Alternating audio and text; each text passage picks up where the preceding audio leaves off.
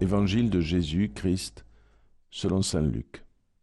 En ce temps-là, les pharisiens et les scribes dirent à Jésus, Les disciples de Jean le Baptiste jeûnent souvent et font des prières, de même ceux des pharisiens. Au contraire, les tiens mangent et boivent. Jésus leur dit, Pouvez-vous faire jeûner les invités de la noce pendant que l'époux est avec eux? Mais des jours viendront où l'époux leur sera enlevé. Alors, en ces jours-là, ils jeûneront. Il leur fit aussi cette parabole. Personne ne déchire un morceau à un vêtement neuf pour le coudre sur un vieux vêtement. Autrement, on aura déchiré le neuf et le morceau qui vient du neuf ne s'accordera pas avec le vieux. Et personne ne met du vin nouveau dans de vieilles outres. Autrement, le vin nouveau fera éclater les outres il se répandra et les outres seront perdues. Mais on doit mettre le vin nouveau dans des outres neuves. Jamais celui qui a bu du vin vieux ne désire du nouveau, car il dit, c'est le vieux qui est bon.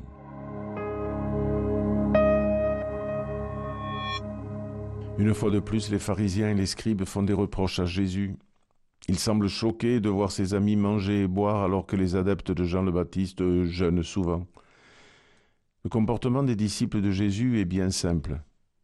Ils vivent et savent être en harmonie avec les réalités qu'ils côtoient.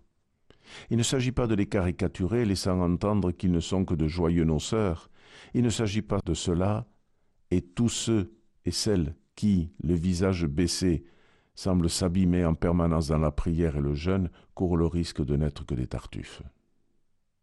L'incarnation du Seigneur n'est pas un vain mot, mais la volonté même du Père est d'être dans l'intimité de chacun d'entre nous. Mieux, d'être notre intimité. Souvenons-nous de la phrase de Saint Augustin, Dieu est plus proche de moi que moi-même. Alors, ne l'enfermons pas dans nos rites, ni dans les liturgies trop évaporées. Permettez-moi de vous raconter l'histoire vraie d'un jeune théologien de cinq ans. Cet enfant avec ses parents, assistait à la messe dominicale, et il ne s'était pas aperçu que le célébrant avait un pansement au doigt. Lorsque ce dernier est allé ranger le ciboire après la communion, l'enfant, attiré par le bruit de la porte du tabernacle qui se ferme, découvre le pansement et crie fort, tout fort, au curé Bien fait, tu n'avais qu'à pas l'enfermer. N'enfermons pas le Seigneur. Et si sa parole doit rejoindre tous les hommes et toutes les femmes de tous les temps, ne soyons pas surpris que cela se fasse aussi au cours d'un repas. Jésus l'explique mieux que moi en comparant la bonne nouvelle à un vin nouveau ou à un vêtement neuf. La modernité de l'Évangile risque en effet de faire éclater tous les cadres et les principes surannés. De fait, l'essentiel est d'aimer. Prenons soin alors de ne pas réduire cet amour à un petit sentiment affectif, mais bien à un acte de délivrance pour tous.